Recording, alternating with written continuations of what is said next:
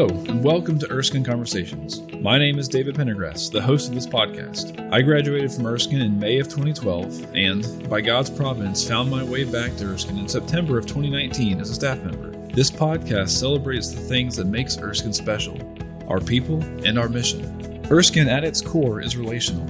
It inspires deep friendships, encourages genuine conversation, and sends out remarkable students to engage this world that God has created. Erskine Conversations will feature students, faculty, and staff from every area of this institution. We will chat about what's going on in their world while giving you a glimpse into everyday conversations happening all over the campus. I invite you to check out this preview of our first episode featuring Dr. Brianna Vanskoy.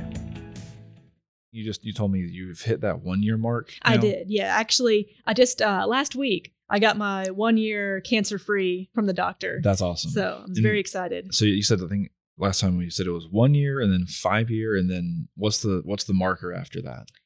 Well, Or is there a marker I'm not sure there five is a marker. Okay. Really, really, one year and five year are kind of the biggest, Okay. and then you know after that, I mean, obviously, the more years you accumulate, the better. But yeah, one and five are kind of the big, the big marks for Well, maintaining that cancer free. Thank you very much. That's it was, awesome.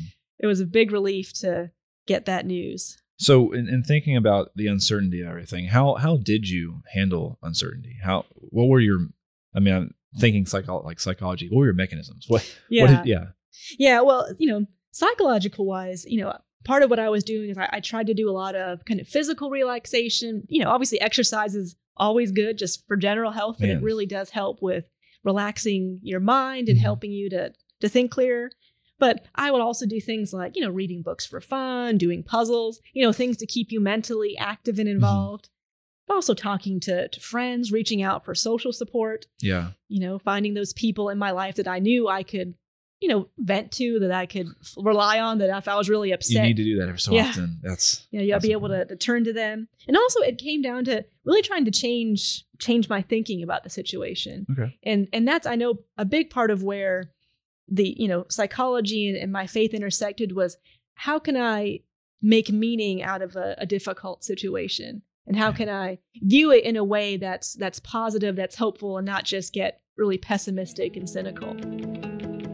Be sure to tune in on March 23rd to hear the full conversation with Dr. Van Skoy as we officially launch Erskine Conversations.